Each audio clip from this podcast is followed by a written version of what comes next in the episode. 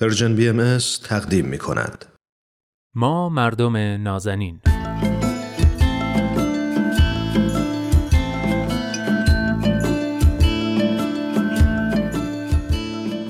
سلام. سلام به شما مردم نازنین. خوشحالم که این هفته هم با من نوید توکلی و برنامه خودتون ما مردم نازنین همراه شدید. و البته با کارشناس جامعه شناس برنامه دوست خوبم ارسطو رحمانیان. موضوع این هفته محیط زیسته و عنوانش پیش به سوی سیاره بعدی.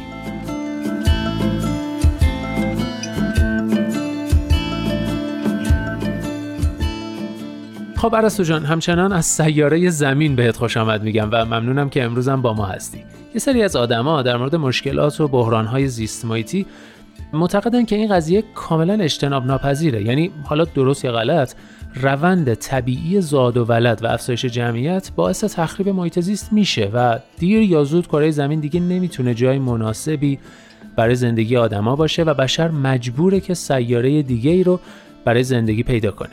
به عبارت دیگه میگن سرآغاز بشریت روی کره زمین بوده اما اصلا قرار نیست پایانش هم روی همین سیاره رقم بخوره. در این مورد کلی فیلم و داستان هم خب داریم که شاید معروف ترینش اینترستلار باشه.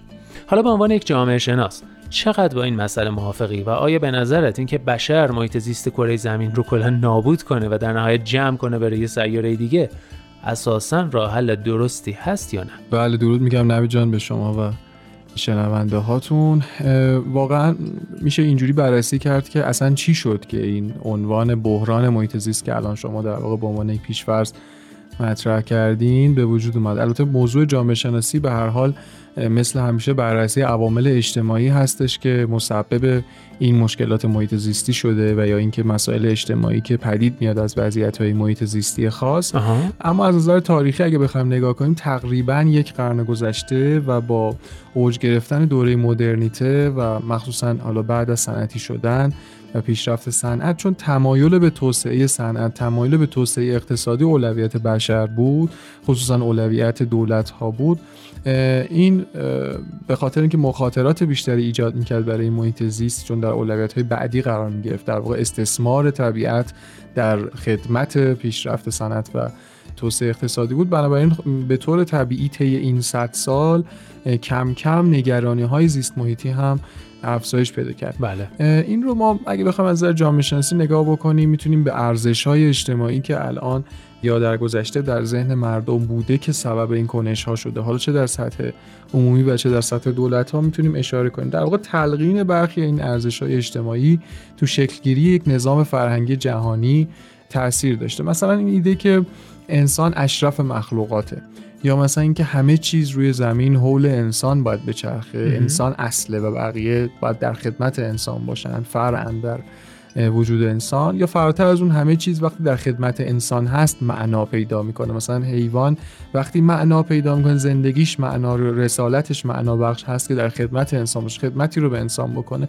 به حال تمام این ایده تو شکلگیری نظام فرهنگی که مبتنی بر اولویت انسان بر هر چیزی حالا چه جاندار چه بیجان چه طبیعت و هر چیزی هست خیلی موثر هست. حالا ریشه طرح این ایده طی حالا خیلی سالیان گذشته تر اگه بخوایم ریشه یابی کنیم هم مربوط به ادیان می‌تونه بشه یعنی در اون خانشی که پیروان ادیان داشتن که حالا انسان اشرف مخلوقات پس یعنی این یا مثلا بله. نظام های علمی علوم طبیعی مخصوصا علوم طبیعی هرچی در یک دهه در یک قرن پیشرفت کرده چون انسان بیشتر مسلط شده بر طبیعت هی این تفکر باز تولید شده که پس در واقع این طبیعت برای به خدمت در اومدن هستش. تو نظام علوم اجتماعی هم اوایل اینطوری بوده تا مثلا همین سه چهار دهه گذشته. مثلا در خیلی قبلتر فلاسفه اتفاقا چنین عقایدی رو داشتن. مثلا معروف ترینش حالا شاید بتونیم هابز رو اشاره بکنیم تو ماس هابز فیلسوف مشهور که اساسا زندگی در حالت طبیعی یعنی به اون شکلی که مردمان در گذشته در طبیعت زندگی می‌کردن و خیلی نکبتبار و حیوانی می‌دونسته و اصلا تکامل انسان رو از اونجا به نظرش اومده شروع شده که انسان از طبیعت فاصله گرفته و هرچی این فاصله بیشتر بشه انگار که انسان پیشرفته تره منتها به تدریج نظری پردازان اجتماعی مثلا از مالتوس و استوارت میل و گیدنز و هابرماس و خلاصه اینا به بعد بیشتر و بیشتر به این نکته توجه کردن که چگونه میشه اشرافیت انسان حفظ بشه مستقل از نابود شدن محیط طبیعی در واقع به این اشرافیت پرداخته بشه و این حال اشرافیت رشد پیدا بکنه.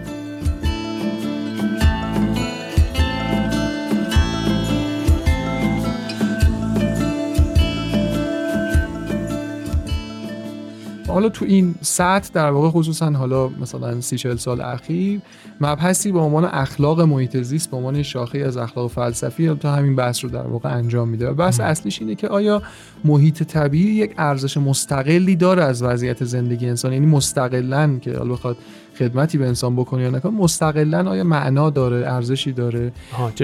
آره یعنی اینکه مثلا ما باید محافظت بکنیم از محیط زیست این به خاطر اینکه قرار برای ما مفید واقع بشه یا اینکه نه اصلا خودش چون ارزش, ارزش فطری داره. آره بله. یعنی این خودش چیزی هستش که ما براش ارزش قائلیم حالا در یه سطح دیگه بخوایم بشنا کنیم این که اصلا انسان اگر اشرف مخلوقاته آیا بهتر نیستش که اون چیزی که در اطراف خودش محیط بیرونی خودش هستش رو بهش ارج بده و اون رو اتفاقا باعث پیشرفتش بشه نه باعث تخریبش؟ اینا در واقع همین بحثایی هستش که این طرف و اون طرف مطرح میشه تا اینکه دیگه همین چند دهه اخیر دیدیم بحثایی مثل مثلا توسعه پایدارانو توی در واقع ژانر توسعه و اینها خیلی دیگه بولد شده. و این در واقع موضوعاتی که حالا مثلا چه جوری رفاه ایجاد کرد توسعه ایجاد کرد در کنار توسعه اقتصادی بحث محیط زیستی این ذخایر طبیعی از بین نره اینکه از محیط طبیعی بهره کشی نشه اینا مطرح میشه. بنابراین این بحث بسیار الان مهم هست که ما نیازمند توسعه ای هستیم که هم مردم مدار باشه یعنی نیازهای مردم رو برآورده بکنه. شرایط حال انسان ها در همه جا بهبود بده ولی هم مبتنی بر حفاظت از محیط زیست باشه. و به هیچ عنوان دیدگاه هایی که این دو رو از هم جدا می‌کنن دیگه امروز خیلی جوابگو نیستن. حالا چه از منظر اخلاقی پیشرفت کرده بشر دیگه اینا جواب نمیده جدا کردن هم حالا چه از بعد اقتصادی و خود مبحث توسعه.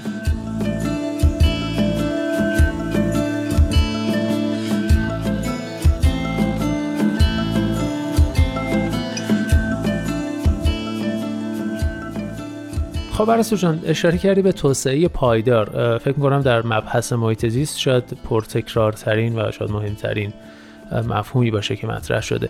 اگه میشه در مورد این توسعه پایدار یکم برامون توضیح بده. بله فکر کنم خیلی مبحث مطرح شده و همه احتمالا اطلاعاتی ازش دارن. یه سری تعریف استاندارد بین‌المللی داره مثلا که 17 تا هدف مشخص داره بله. یا اینکه مثلا 230 تا شاخص ارزیابی جهانی داره. اما در یک تعریف حالا ساده تر بخوایم بگیم که تو این بحث بگنجه توسعه پایدار توسعه هست که در نگرش خودش اهداف اقتصادی، اجتماعی، محیط زیستی و سیاسی رو همه رو در کنار هم و بدون اینکه یکی بخواد اون یکی رو کمرنگ یا مخدوش بکنه در نظر می‌گیره. و البته این در نگرشش هست و در فاز عملیاتی باید در واقع به گونه‌ای برنامه‌ریزی بشه که این نیازهای متنوع نسل فعلی رو جوری برآورده بکنه که هیچ مخاطره‌ای برای نسل آینده ایجاد نکنه. از اواخر همین مثلا تقریبا قرن بیستم به بعد این مفهوم با تاکید بیشتر بر توسعه انسانی خصوصا حالا تو مناطق ضعیفتر کشورهای حاشیه‌ای اصطلاحا میگه اینها مطرح شده. و منظورش اینه که توسعه انسانی باید به شکلی باشه. یعنی یک بخشی از توسعه پایدار توسعه انسانی است که بله. باید به شکلی باشه که یکی از اهداف اصلیش پرورش قابلیت انسانی تو اون مناطق باشه که اینها بتونن در واقع فرآیندهای توسعه رو توی اون مناطق ادامه بدن و از این حالت وابستگی این مناطق در واقع در بیان. اینطوری که مفهوم عدالت اجتماعی هم در واقع یکی از مفاهیم جنبی توسعه پایدار میشه که می‌تونه اینجوری تحقق ببخشه و کشوری ضعیفتر از حالت وابستگی کم کم خارج بکنه. مجموعه اینها رو در واقع اهداف گوناگون در کنار هم و در فاز عملیاتی به این شکل در برنامه‌ریزی بشه که بشر روی پای خودش بتونه توسعه ایجاد کنه بهش میگن توسعه پایدار. بسیار خیلی هم ممنون. به عنوان سوال آخر اگه میشه یه جنبندی برام بکن و اینکه به نظر تو امیدی وجود داره برای بشریت یعنی با این وضعی که برای محیط زیست پیش اومده آیا ما نهایتا به نظرت مجبوریم بریم سیاره بعدی یا امیدی هست؟ والا نمی‌دونم مجبور خواهیم شد یا نه.